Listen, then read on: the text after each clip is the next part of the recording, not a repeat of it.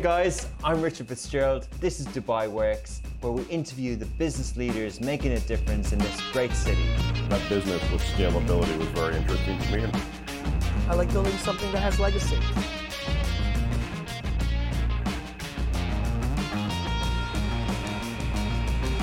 So Dubai is obviously a city that's enormous change has happened over the years, and often trends emerge elsewhere and they come here over time. And I think people who've been here in the last two decades will definitely say that the F and B industry has evolved a lot. We've just seen Michelin star restaurants uh, been announced, and especially also in the coffee space, there's been so many uh, localized, specialized coffee uh, cafes uh, grown up in Dubai over the last 10 years or so. And we're fortunate enough to have one of those really pioneers in the Dubai uh, coffee story, uh, with the first roastery uh, on the show today. If you like this episode, I would point you back to a couple of episodes that might be similar to this. There was uh, Tom Arnold from Bull and Roo, uh, from Tom and Serg. It was episode number four, way back uh, a couple of years ago. We also had Rafi on from Sippy, a coffee app. We had the founder of Brew Society.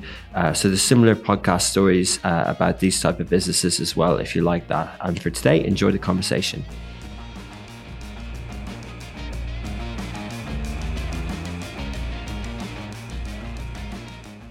Good morning and welcome back to another episode of Dubai Works Business Podcast. This week we have a very special guest, part of Dubai's entrepreneur and F&B industry, Matt Toogood. He is the co-founder of Raw Coffee. So they are the UAE's first roastery to offer 100% organic and fair trade coffee. Uh, zoning in on sustainability, they've cut out the use of plastic, water, and chemicals in the production process and, and you know really focusing on the taste as well. So we're going to have a chat about the history of raw coffee, how it, how it's set up, uh, how it's grown over the years, and part of the Dubai story as well. The brewery industry in the market in Dubai, in the region, and plans for the future. Good morning, Matt. Thanks, Rich. Thanks for having me here. Thanks for coming in. Nice to meet you in person. Yeah. So yeah, I, am a customer of raw coffee. Um, I, I, you know, I, I, like your beverages. I like your really good food as well. Uh, so tell us a little bit about the history. Well, Raw was started. Actually, Raw was the very first specialty coffee company in the Middle East. Oh. Started by, by my business partner Kim uh, 15 years ago, a couple of weeks ago. Oh, so wow. yeah, 2007. Yeah, summer, yeah. which um, was a completely different day. You know, we're just having a quick chat about how we've been here in, in Dubai for a long time. And um, back in the days where when when I arrived in town, there was no coffee. Mm. So, you know, we, you know, now we call ourselves pioneers, but we really were just a couple of fools who were just trying to uh, find a coffee that we, because we couldn't find one here. Yeah. Um, and now look at the coffee industry here. It's huge. It's exploded. Yeah, yeah. It's got really big. Yeah. So you're originally from New Zealand. Yep. And what was your background? My background was actually electrical, IT. Um, I was in IT sales. I worked for Telecom New Zealand before I came to Dubai. I, I, came to Dubai because my wife uh, is an air traffic controller. So okay. she came here because she wanted to work at the world's busiest airport. There we go. Um, yeah, um, and it wasn't a very busy airport back then. So um, yeah, it was a, a, change of industry for me because I just didn't want to repeat what I what I was doing, hmm. and coffee was something that I thought I knew a lot about. I thought I knew everything about coffee because I drank it all the time. Yeah. And uh, in hindsight, we knew nothing. And we just jumped in with both feet, trying to produce a product that we thought that there was no product available on the market at the level that we wanted to to to have. Um, and yeah, it's uh, yeah. a long journey. So, the, so you didn't know necessarily a lot about it, but you knew you had enough appreciation to know that there was a you know a kind of a, a, type of coffee that was missing in the market that you would have had in New Zealand. Absolutely. So coffee is a product that's best consumed fresh. So when you uh, roast the coffee, so when it's actually put through production, um, it's usually good for up to about six weeks after it's roasted. You know, some people say, you know, after three weeks, it's it's no longer any good. Certain coffees last a little bit longer than others, but in general, it should be drunk as a fresh product. When you take the bean and you grind it, it should be consumed within two minutes okay. because you're losing all this aroma and flavor and, and everything. So it is a fresh product. When we when I came to Dubai, there was only imported product which generally had taken three months to get here. So, according to those rules, it's already dead. Um, and then it sat on a shelf for another six months. Um, so it wasn't, it didn't give you what you expected in New Zealand, there was a roastery every 300 feet and uh, a, a, coffee shop every 50 feet. And we were, uh, New Zealand's culture is very much about going for short visits to a cafe three or four times a day. Mm. Um, so coming here and all of a sudden, something that was, you know, a, a core part of my life has dis- disappeared because it just wasn't available. Um, became a bit of a, a shock. And then thinking, oh, okay there's lots of expats here. Surely a lot of these guys are the same. And uh, so Kim had started um, a roastery actually around this area in, in DIP mm. um, because she had a cafe and she couldn't find fresh coffee. Mm. So she thought, well, I'll, I'll start a roastery. Um, I'm really glad that she didn't know what she was getting herself into. Otherwise, Raw wouldn't exist today. Um, Why do you say that? It's it's been tough. You know, it's been 15 years, and it, it is it is a roller coaster. You know, you when you're when you're a, um, a solo business owner, you don't have any choice. You you have to get out of bed every morning and you have to go to work. There is there is no other choice, especially when you start to get a team around you. Mm. You know, um, uh, you know, I don't know if it's a good thing or a bad thing, but neither Kim or I took salaries for many years. Mm. Um, our partners supported us uh, in that time, and, and, that was an ability to take whatever we could earn, put it back into the business, and keep growing it.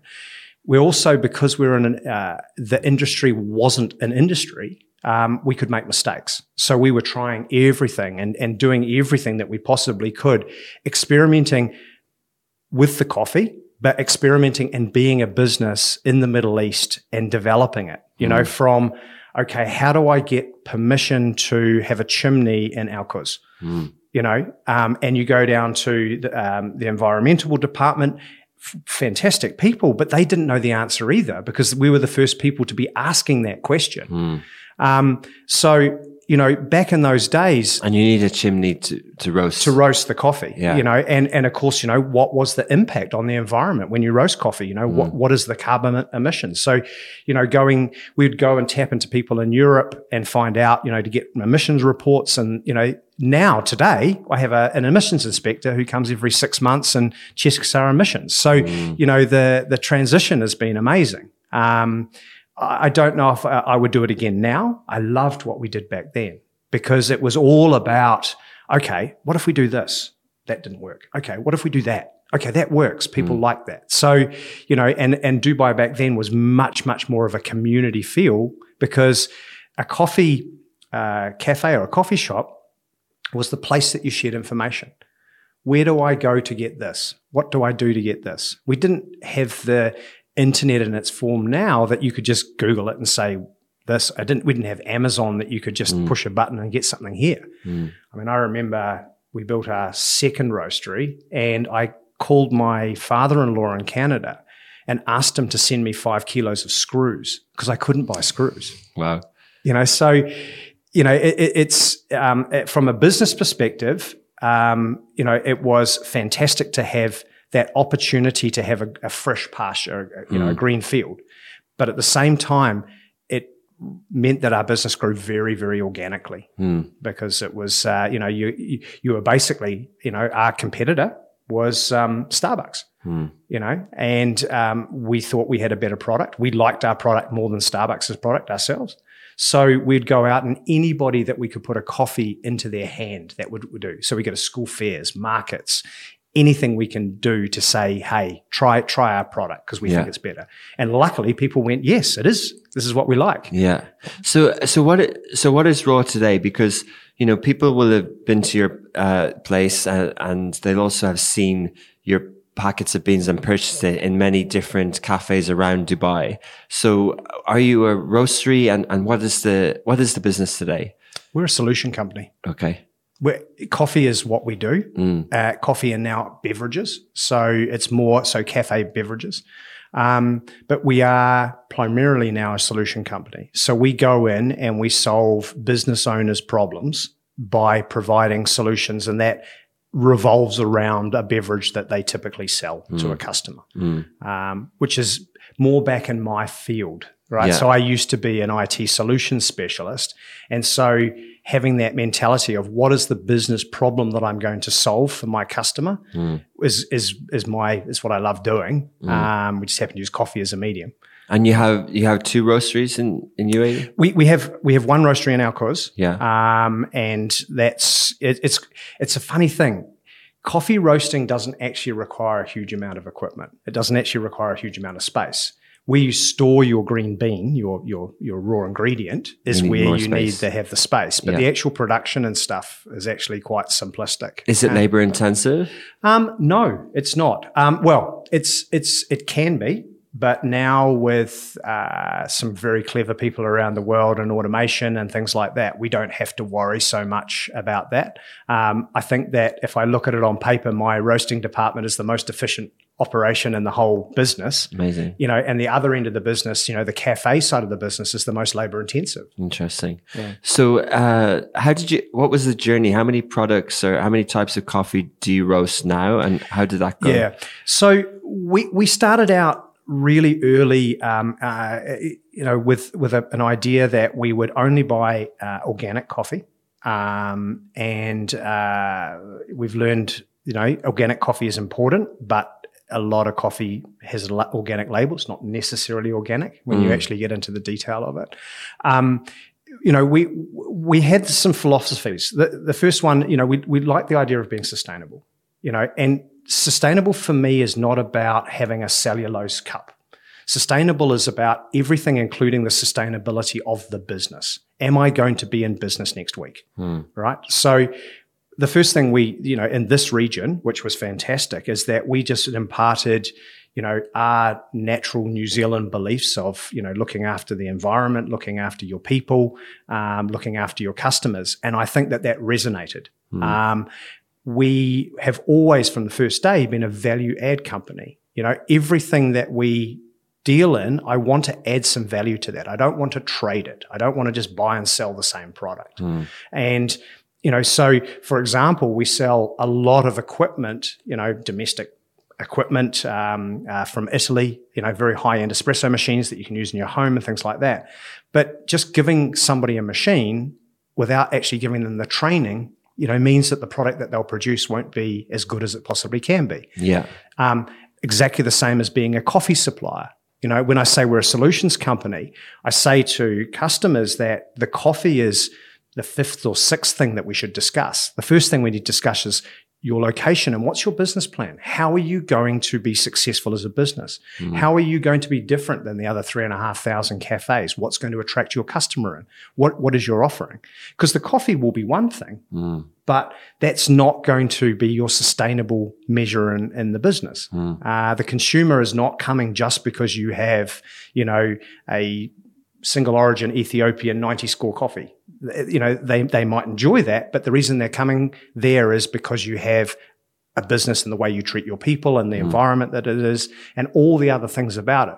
So when we looked at that, we thought that initially we would just be supplying uh, residential households, you know, expats, people who had had Western style espresso based coffee initially.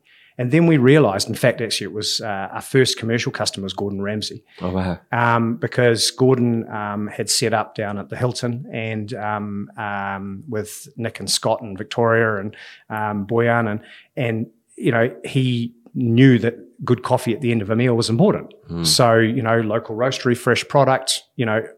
Bang! He he he took that on, and then all of a sudden, all the other cafes started calling us up, and you know it became a kind of a, a bit of a standing thing that people say, oh, you know, you guys are everywhere. It wasn't that we were everywhere. It's just that we had a product that suited what people wanted in their cafes. Yeah. You know, And it was quite visible, quite distinctive branding, and yeah, I mean, you go back and you look at Lime Tree. You mm. know, I remember the first week I arrived in Dubai, you know, nearly 14 years ago, and going onto Beach Road and going to a Lime Tree, and I walked in there and I went, "This is like Ponsonby Road in Auckland. You know, this is this is a cafe in, in in Auckland. I don't want this. I'm in the Middle East now. I want a, an Arabic thing."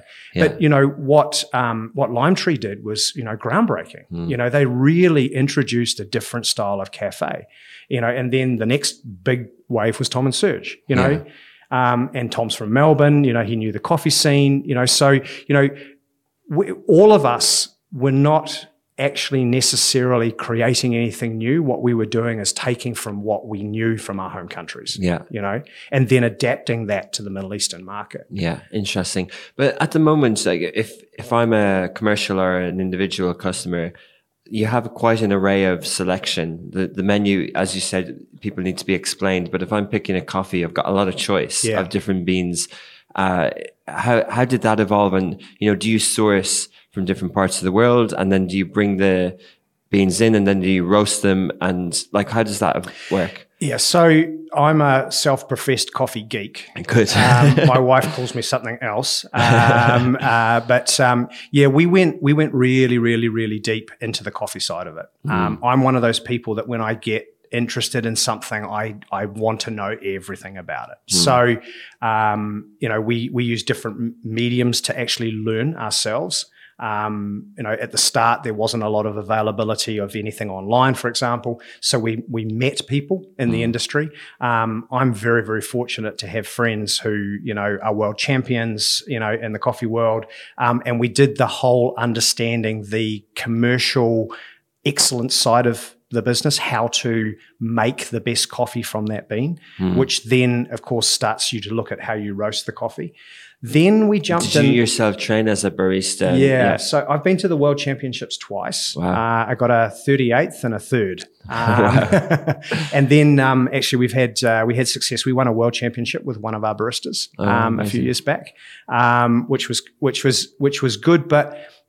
It, was actually at the point where I realized that that wasn't important. Hmm. You know, by this point we were we'd realized by starting to go to Origin 2010 we would- had our first trip down to Ethiopia, Hmm. and that changed everything. You know, that changed the way that we looked at things because immediately we said, okay, what can we do to help these people?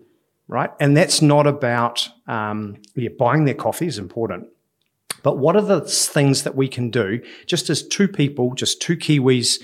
You know, what can we do that makes a difference in their world? And we jumped into the fair trade uh, side of things, and we quickly learned that that fair trade is not as beneficial to farmers as direct trade. So directly going to your farmer and buying directly from them, because then the middlemen who are not adding value, you can pay that money that you would pay to the farmer.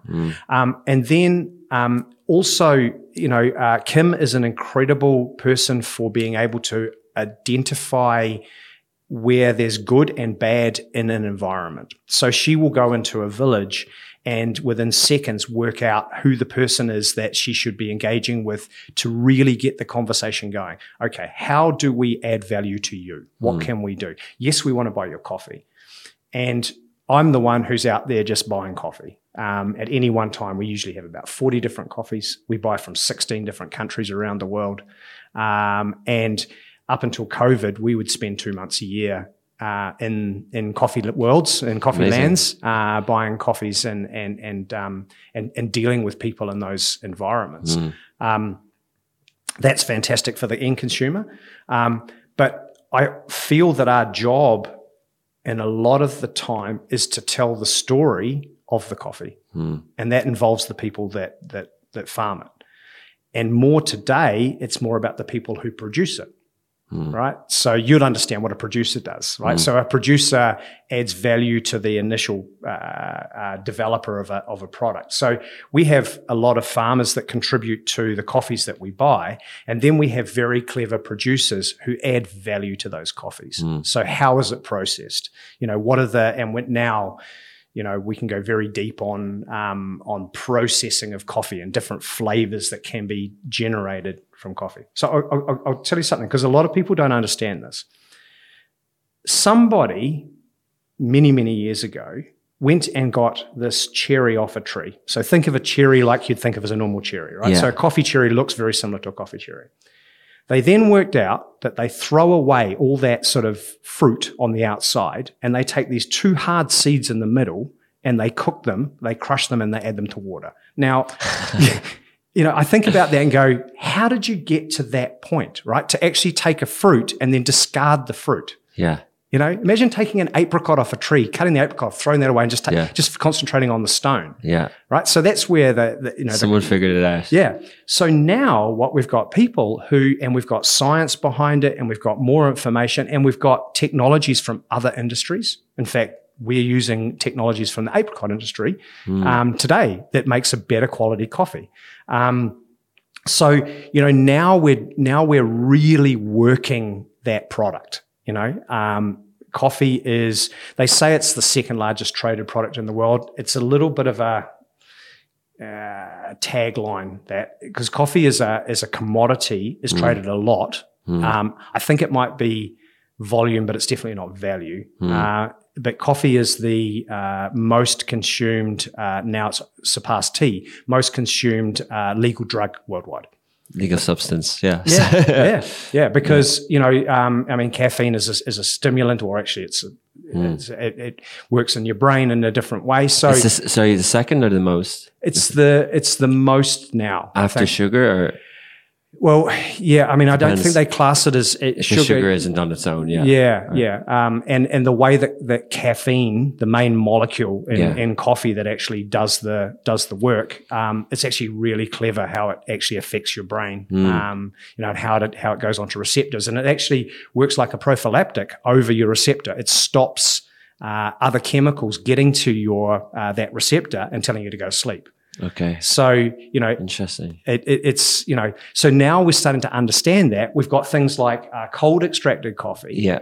which this stuff you know we call it rocket fuel but Yeah. this this stuff here there's, there's one milligram of caffeine per mil in that bottle Yeah. right so 200 mils that's too much for the average human to drink Yeah, you know yeah. this- you got to be a superman but you know like you you have this and what's really interesting about it and i've and I've, I'm actually I'm wanting to get um, some research done at a university level on this because I believe that the half life of a cold extracted coffee is double that of a hot extracted coffee Hmm. for the the way it stays in your brain. Hmm. Um, Interesting. yeah, so so we're we're we're we're getting where we've gone to now is the technology in our industry is what's pushed the industry or has made the industry uh, go faster. Interesting. Okay, Jump into the industry, but before we get there, so the the business itself, you mentioned you had a partner. It's obviously in mainland. Is that is that the sort of structure that you've held over the years, and you've kept it like that, or have you looked at?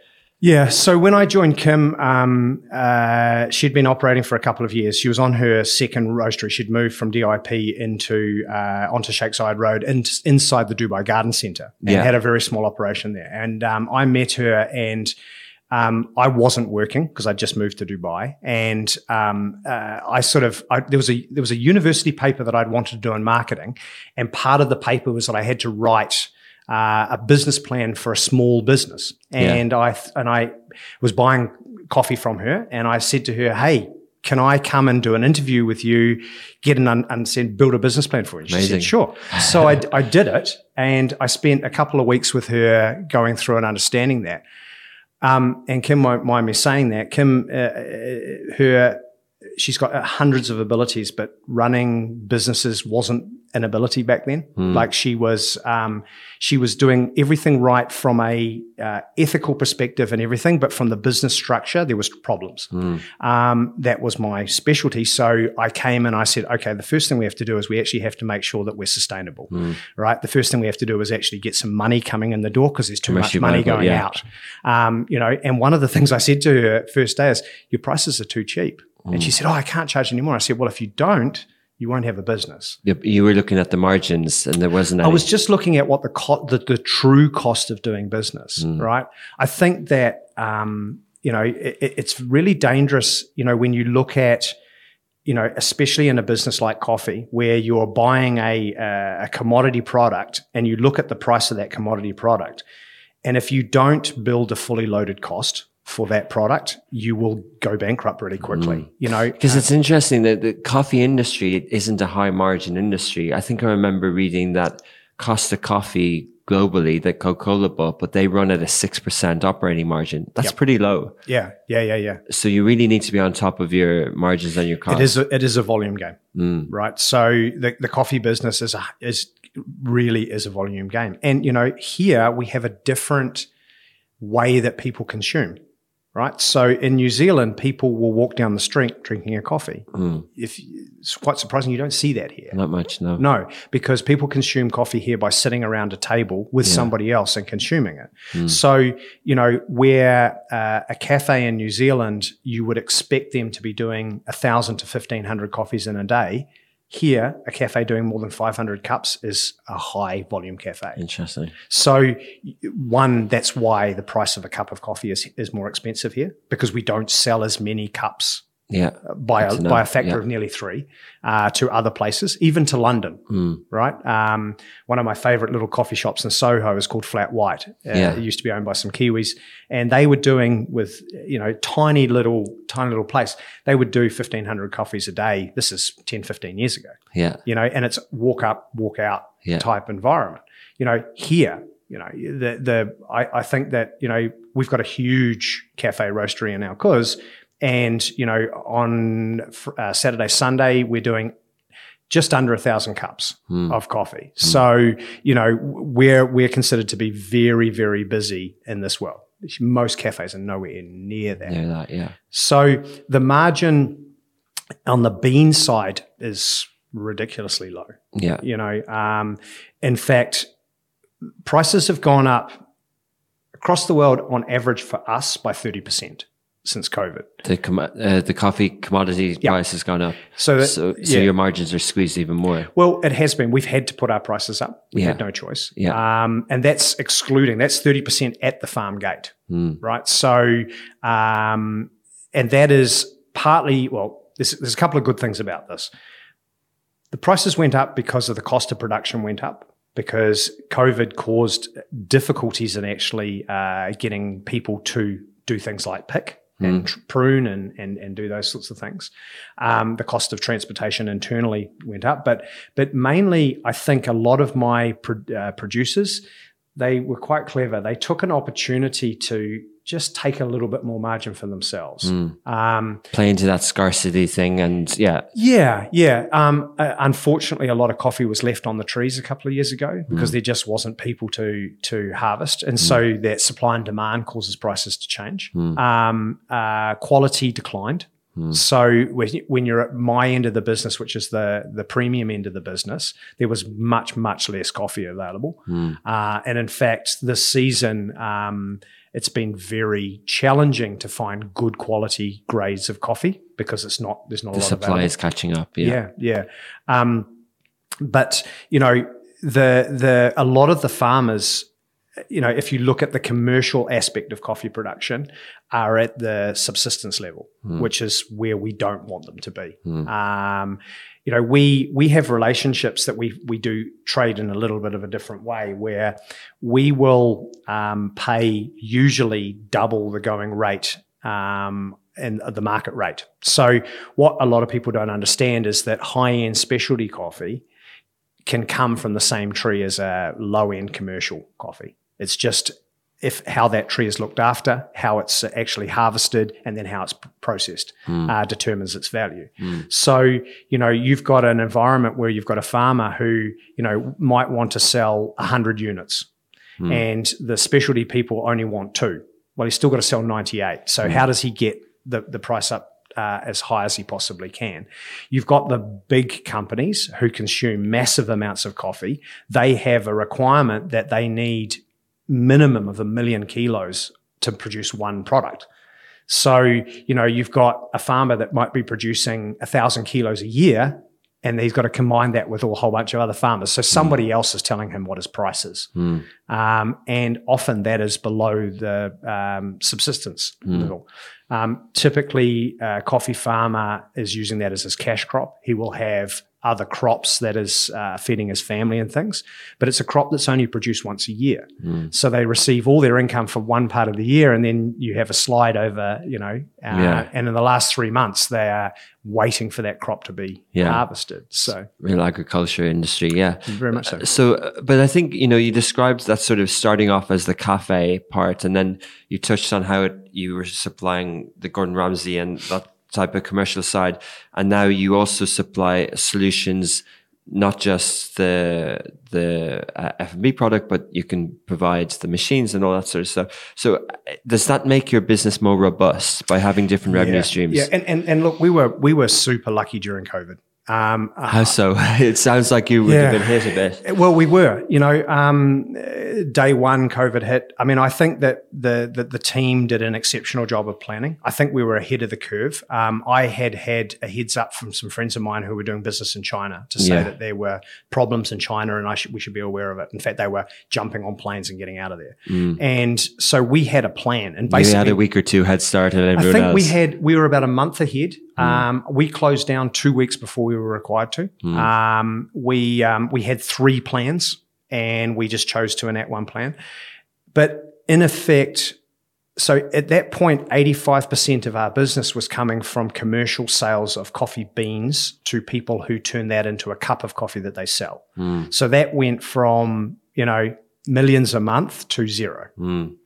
Um, uh, we closed the cafe to protect the team. Um, and then we really started focusing. I said, everyone's at home. Okay, how do we get coffee to people at home?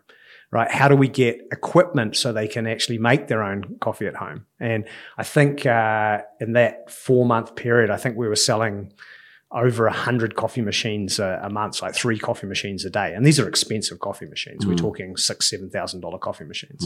Um, and uh, so we we I, I don't really like the word pivot, but we we changed our focus to who can we get cups of coffee at home to. Um, I got onto radio. I got onto doing a whole bunch of stuff saying we can help you brew coffee at home.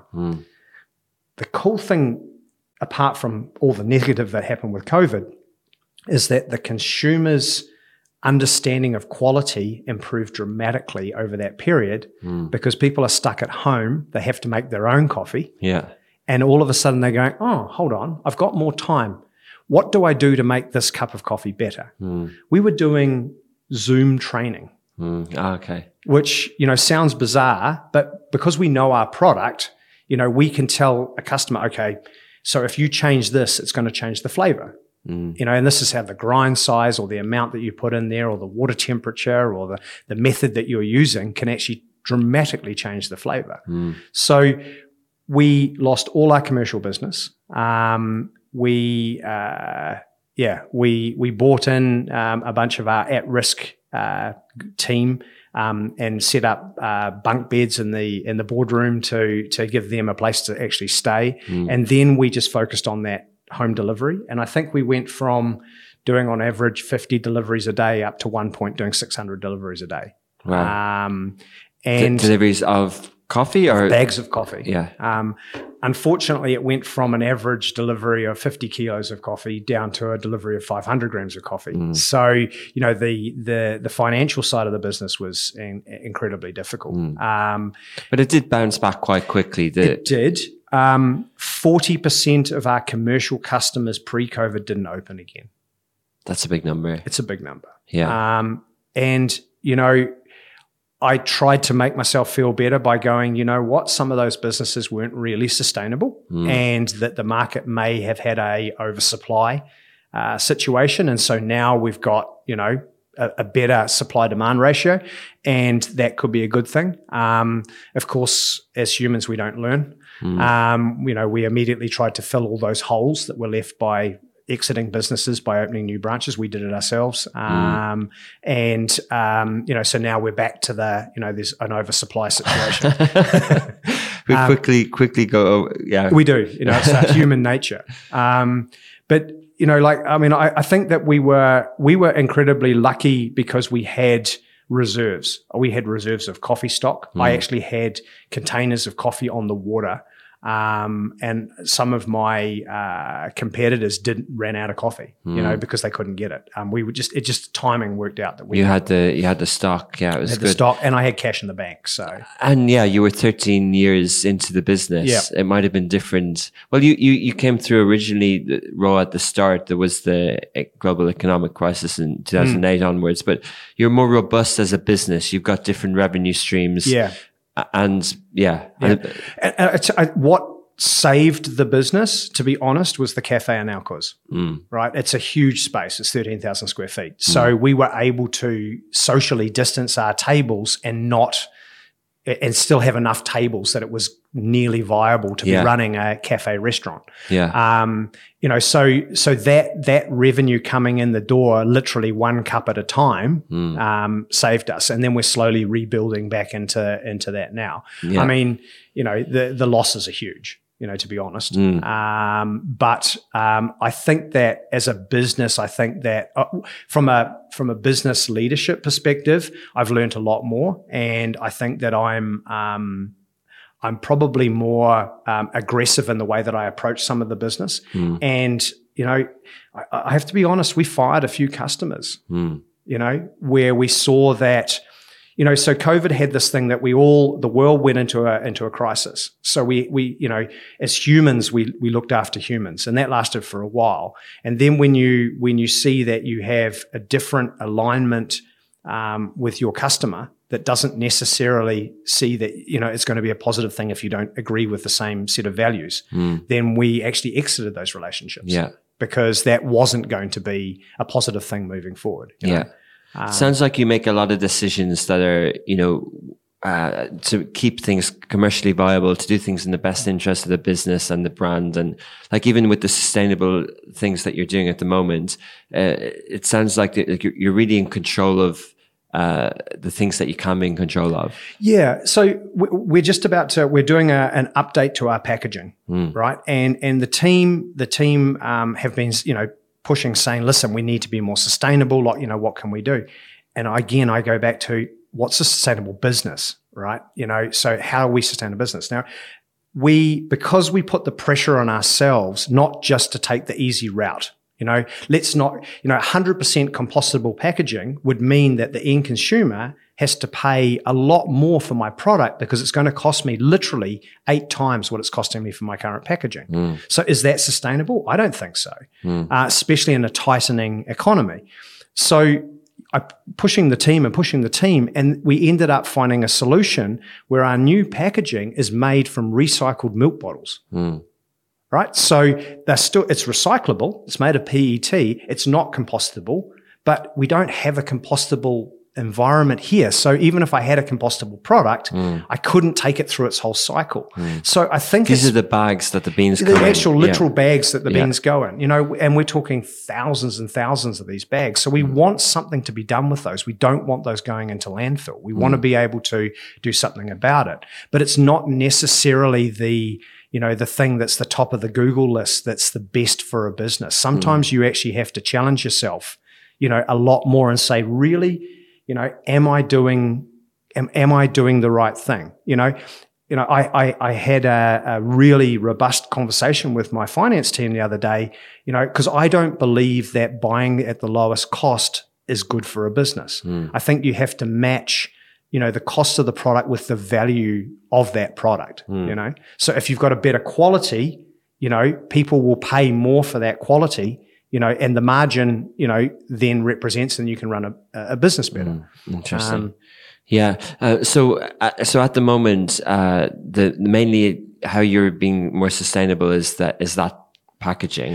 Are Pack- other- and we've got rid of plastic. Originally, and originally as well, working with organic Yep. uh, farms. Yeah, but you know, another example is is you know my my farmers have sustained COVID. They are still there. They're still producing. They're producing better coffee. The coffees that we've got this year are sensational, Mm, okay, good. and it was really hard work. But to me, that's sustainability. You Yeah. know, um, So you link like you know if, if it's if it's ESG, you link sustainability with not just like the environment, but you link sustainability with uh, sustainable business Mm-hmm. and providing good products and an ecosystem around the coffee industry. Yep. Yep. And and we work, you know, we work down to the level. I, I don't ever want to tell a coffee farmer how to farm their coffee, but I will find an, an expert that can help them with their soil management Okay. and then introduce those people together. Because I know that at the end of the day, in two years' time, the product that I buy from them is going to be better, right? Because it's got the right nutrients, which means that the, the cherry's grown better and the coffee's going to taste better. You know, um, uh, gyanophosphate, Roundup, um, is uh, insidious through our, through the agricultural industry because it, it's the easiest way to kill weeds. My coffee producers in Colombia are growing weeds, right? And then they cut those weeds down when they get to a foot tall. They naturally mulch into the soil, and they don't have to add nitrates Okay. right? So you know, there's there's ways that we can take the sustainability. I'm, I'm lucky because I'm not requiring millions and millions of kilos, right? So I'm not. Um, my coffee farmers can actually act, you know, in smaller lots, and we can see the results of those within a couple of years. If that, that's thing. But so just Matt, I because I, know you're kind of an expert on this stuff, and you know, for people who aren't really in the in the weeds or in the you know in the coffee industry, how would you describe the status quo of the coffee industry in Dubai and the UAE now? You've got the commodity side of it, you've got the DMCC, you've got the international brands. We've heard of stories of you know um, PIF looking to invest into Starbucks. You've got uh, the relationship with Costa with Emirates Leisure. You, then you've got a lot of the roasteries, the, a lot of the, the funky cool cafes, uh, the homebrew uh, system. You now have startups in coffee, apps, technology, all this sort of stuff. What's the mix at the moment? How do you view it? It's it was confused. It's now starting to get clarity. Um, it's you know I'm going to make a statement that's going to probably bite me. I'm going to have people who are going to ring me up and say, "How do you say that?" I think that the UAE is very close to surpassing everywhere else in the world from a coffee industry perspective. Now I'm going to be very careful how I say that. So for many many years, Melbourne has been the world leader in coffee because there was a bunch of people who really got into the coffee deeply and understood these little seeds as much as you possibly can. We did it differently in the UAE. We focused on the environment that people go into. So we have more specialty coffee shops here than we do anywhere else in the world per capita. Wow. But the coffee itself, people still need to learn more because not every bean is equal. And not every barista or not every machine that makes coffee is going to be as good as possible. But as an industry, we are just about the world leaders now Mm. because of the investment that is that has happened. You you have accountants who are driving a lot of businesses but a lot now we we are having people who are going actually you know what? The consumer is prepared to pay for that cup but they are now demanding a higher value right? So you know if you give me like that uh, frappuccino uh, you know I, I bought in for you you know that that product there is no nasties in that. You know it's got some sugar in it but there's no chemicals in that whatsoever. It's it's whole new zealand milk you know, uh, that's been, you know, made into a base that I've added some coffee to it, you know, where, you know, if we're just looking at chemicals and things, so the, the consumer themselves is going to drive this industry a lot more. Um, and what's been interesting in the last six months, a huge amount of companies that are big companies have contacted us to ask us how they improve the quality of their product, hmm. which blew me away. I wasn't expecting that at all. And a lot of the time, it's as simple as improving their logistics so that the coffee gets to the barista faster, it's fresher, and therefore it's a better product. So what we're seeing is a globalization rather than, uh, for example, like you mentioned the PIF um, with the uh, Saudi Coffee Company. You know, Saudi is going to instigate um, a requirement that coffee is roasted in Saudi. You know, it's a it's a good plan for the country. And so the likes of, you know, the big boys, you know, the Starbucks and Costas are going to have to find a local roastery. Well, that's going to improve the quality immediately because you're going to have a shorter, shorter time to, uh, from roasting to, to brewing. And, and that's going to, that's going to make it better. So the consumer's going to be better off. Um, you know, we're moving away where we, we want less sugar in our diet. We want less fat in our diet. We want, we want to know where our food has come from, right? So the stories that we're now able to tell about that coffee farmer in Colombia and how they have, you know, got rid of using uh, uh, pesticides and herbicides, and so you're not getting that in your cup is a good story that people want to hear. But what do you think? You know, maybe your bold statement won't seem as bold in ten years' time, and if not, and I agree with you, and many people living here might feel it too, but what do you think UAE and Saudi will be known as? If if I say Colombia or Ethiopia and we link coffee, we know something. If we say New York or Melbourne, we think of something else. Mm-hmm. What do you think this re- is? It the mix? Is it that the farmers in the Jizan region of Saudi Arabia? Is it the is it the raw uh, coffee company? And is it is it the mix of everything? Is it the consumers? Is it the you know, the diversity in nationalities, or what do you think will make it the leading? I think what it will be is that you know it's not a you know you can you can buy if you want to spend the money you can get the highest quality of anything anywhere in the world today. Hmm. Right. But what's going to make the difference is that if your core base quality is an improved quality. Okay. Right. That that's the fundamental baseline, thing. yeah. Like so what the PIF is doing in Jazan is an incredible project. I mean, to be honest, right now, the Jazan coffee is is not a very high quality coffee. You know, it it needs um, specialist agronomists to you know to help those farmers improve that quality, which is exactly what the PIF is investing in. You know, they've just uh, they've just signed a lease on a million hectares uh, to to to put in some experimental farms, which is super exciting. You know, but I would say, say that probably the PIF will probably invest in Colombia and Ethiopia or Brazil in buying farms as well, and they will look at okay, so you know we've got a a, a green unroasted coffee that can be transported in a way that's uh, that maintains its quality. So when you go to Saudi or you come to the UAE, you can have the world's best coffee. You know, there is the potential because there is enough funding behind it to, to set up the infrastructure that it's not just one cup. At the moment, you know, you're limited to, you know, maybe you go to a, a smaller uh, uh, coffee shop or roastery today and they've managed to secure a very small amount of an exceptionally high quality. Well, you know, that's not really sustainable. You know, enough. DHLing and spending hundreds and hundreds of dollars to send a few kilos of coffee, you know, that's exceptional is not really sustainable. Yeah. You know, it's fun, um, but it doesn't also help the world. So how do we generally lift the whole quality thing? And I think that this region will be known for adding that value, you know, to creating the, the, the consumer demand. Um, we need to move the consumer away, in my opinion, from sugar and milk in our coffee, um, because that is two things that can hide quality, um, and it can also uh, hide badness. Yeah. So, um, you know, when we, if, if sugar and milk wasn't available, coffee consumption would drop considerably because the taste profile of bad coffee would be so obvious that people wouldn't drink it. That's a different way of looking at it. Yeah. Yeah.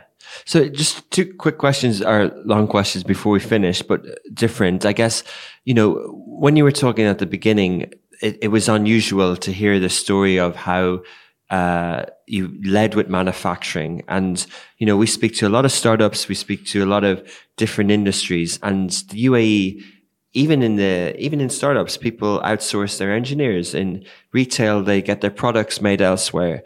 Uh, automotive, obviously there's no automotive maker in the UAE. So what you've done is you've put manufacturing into the UAE and made the margins work. That's rare, right? So, uh, d- are you conscious of that? And do you think that, you know, that is a, a blueprint or a roadmap for, uh, food and F&B industry in the future in the region? Absolutely. Look, you know, you, so I remember uh, calling home 14 years ago and going, you can get McDonald's delivered. you know, people, what do you mean you get delivered? You know, we we can get, we're used to having anything delivered. I think that you look at uh, what's happened with our food delivery service, with our dark kitchens, um, you know, uh, and and what we do. I mean, we are, I would say, we're the world leaders in in doing this stuff. Yeah. Right. I, th- I I think what will actually happen is that there will be a lot more focus on where is the value that can be added. Right. So the value today is in brands and the products that they do. It's not necessarily in how you produce it. What we don't want to have is homogenized product. So we don't want everything to be the same, just with a different packaging, right? So there's a there's a danger area if you go into mass production of these things, um, but also again, you know, it's ridiculous the amount of importation that we're doing of product. We don't need to do this. Have you had tomatoes from Sharjah? Have you had mushrooms from Sharjah? You know, we're, we're producing products here that are world class. You know, and you know, um, we don't need to be flying things in, um, you know, every week just to satisfy the fact that we've got strawberries year round. We don't need to do this. We can we can produce these locally. You know, um, the consumer um, uh, is allowed to demand these sort sort of things, but maybe we need to change our mentality a little bit to be a little bit seasonal. You know, maybe we need to think, you know, really, do I need to be able to uh, get this all year round, or should I, you know, should I get excited for mango season like Yeah. we used to do? Yeah. You know? Yeah. Interesting. Pro- probably we're going to remain global, but yeah, I, I hear you on the manufacturing locally. I think it's super important across industries. Yeah, and, and I think that um, that manufacturing has been here. You know, if you look at uh, some of the manufacturing plants, I mean, we have some of the largest pharmaceutical manufacturing in RAK is one of the largest pharmaceutical companies in the world. You know, ceramic manufacturing. Ceramics, you know, yeah. so we've had that industry has been here for many, many, many years. I think that there's going to be a version of it which has a little bit more of a niche play to it, um, where the consumer is going to really enjoy that. Um, New Zealand is like a bunch of villages, right? You know, so you you in in my you know where I where I was living before, you know, I had a, a greengrocer, I had a butcher, I had a bakery, you know, I had a pharmacy, you know, I had all those individual, individually run industries. Yeah, we had a supermarket, but you'd go to the butcher and the baker and the greengrocer, and then you'd go and buy your cans of goods at the supermarket. Okay. I think that that is a way better model, um, you know, for the world and to do it that way. And I think that the consumer ends up with a better product because you're talking directly to the person who's responsible for producing your food, mm, mm. you know, and, and that, that's a good thing, you mm. know. So can you order directly on a raw app? Like, for, Yeah, so we, we do huge amount of delivery Yeah. and, and, and, but we also, we can do a huge amount of support, right? So, you know, coffee is one of these really cool things that, you know, I have over 40 different coffees and they're very, very different. So if you like a coffee in a certain way, you know, have a conversation with us and we can help you find a, a good coffee. If you want to, if you want to switch from a cappuccino to uh, an espresso, Yeah. we can also help you on that journey as well. yeah. Um, Brilliant. I'm conscious of time, but Matt, you've been here for 15 years or so. Uh, raw coffee, coffee has been around for the last time. You're passionate about coffee, obviously. Are you as passionate about the region and the industry? And what does the future look like for raw? I had a conversation with my father about two weeks ago, and the conversation that I had with him is that I think that this region is going to be the best region for the next five years to live, work, and play. I really do believe that we have all the ingredients um, to be able to do things, and you know we are seeing more people coming in here with this entrepreneurial spirit that they that they're wanting to add value. The we're finally able to get back to that communityness you know, you know, now we can actually see each other. We can actually become a community, and we're seeing more and more people caring about people, and so that's what makes Dubai and this region super super cool. You know, we've got infrastructure. You know, you know, we've got everything you'd need to be here. Um, you know, it's it's the the the streets aren't paved with gold bars. Um, you know, it's hard. You have to work uh, to do here, but you know, you're safe you know the the education systems here are the best in the world if you, you want to bring your kids up here as I did um, you know so everything that we've got going on in Dubai and and the UAE at the moment is fantastic um, and I- I'm really looking forward to the next five years or so Brilliant. Well, thanks so much for sharing all that. You've really opened our ears and eyes to the coffee industry, and congratulations on what you've achieved with Raw and your business partner. And we'll follow the story in the future. thank you very much Thank you.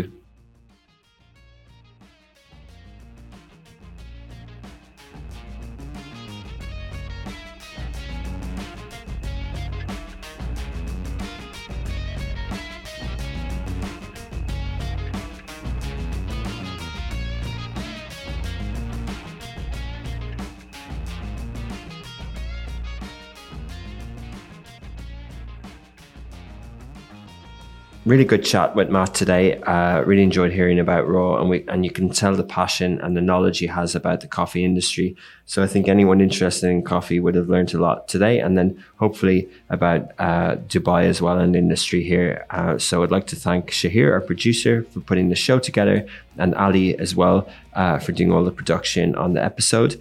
Uh, we'll be back next week with another episode. Uh, please do subscribe on smashi.tv to watch any of the previous episodes. And if you're listening on any of the podcasts, do recommend, uh, leave a rating or share it with a friend. Uh, and yeah, have a good weekend.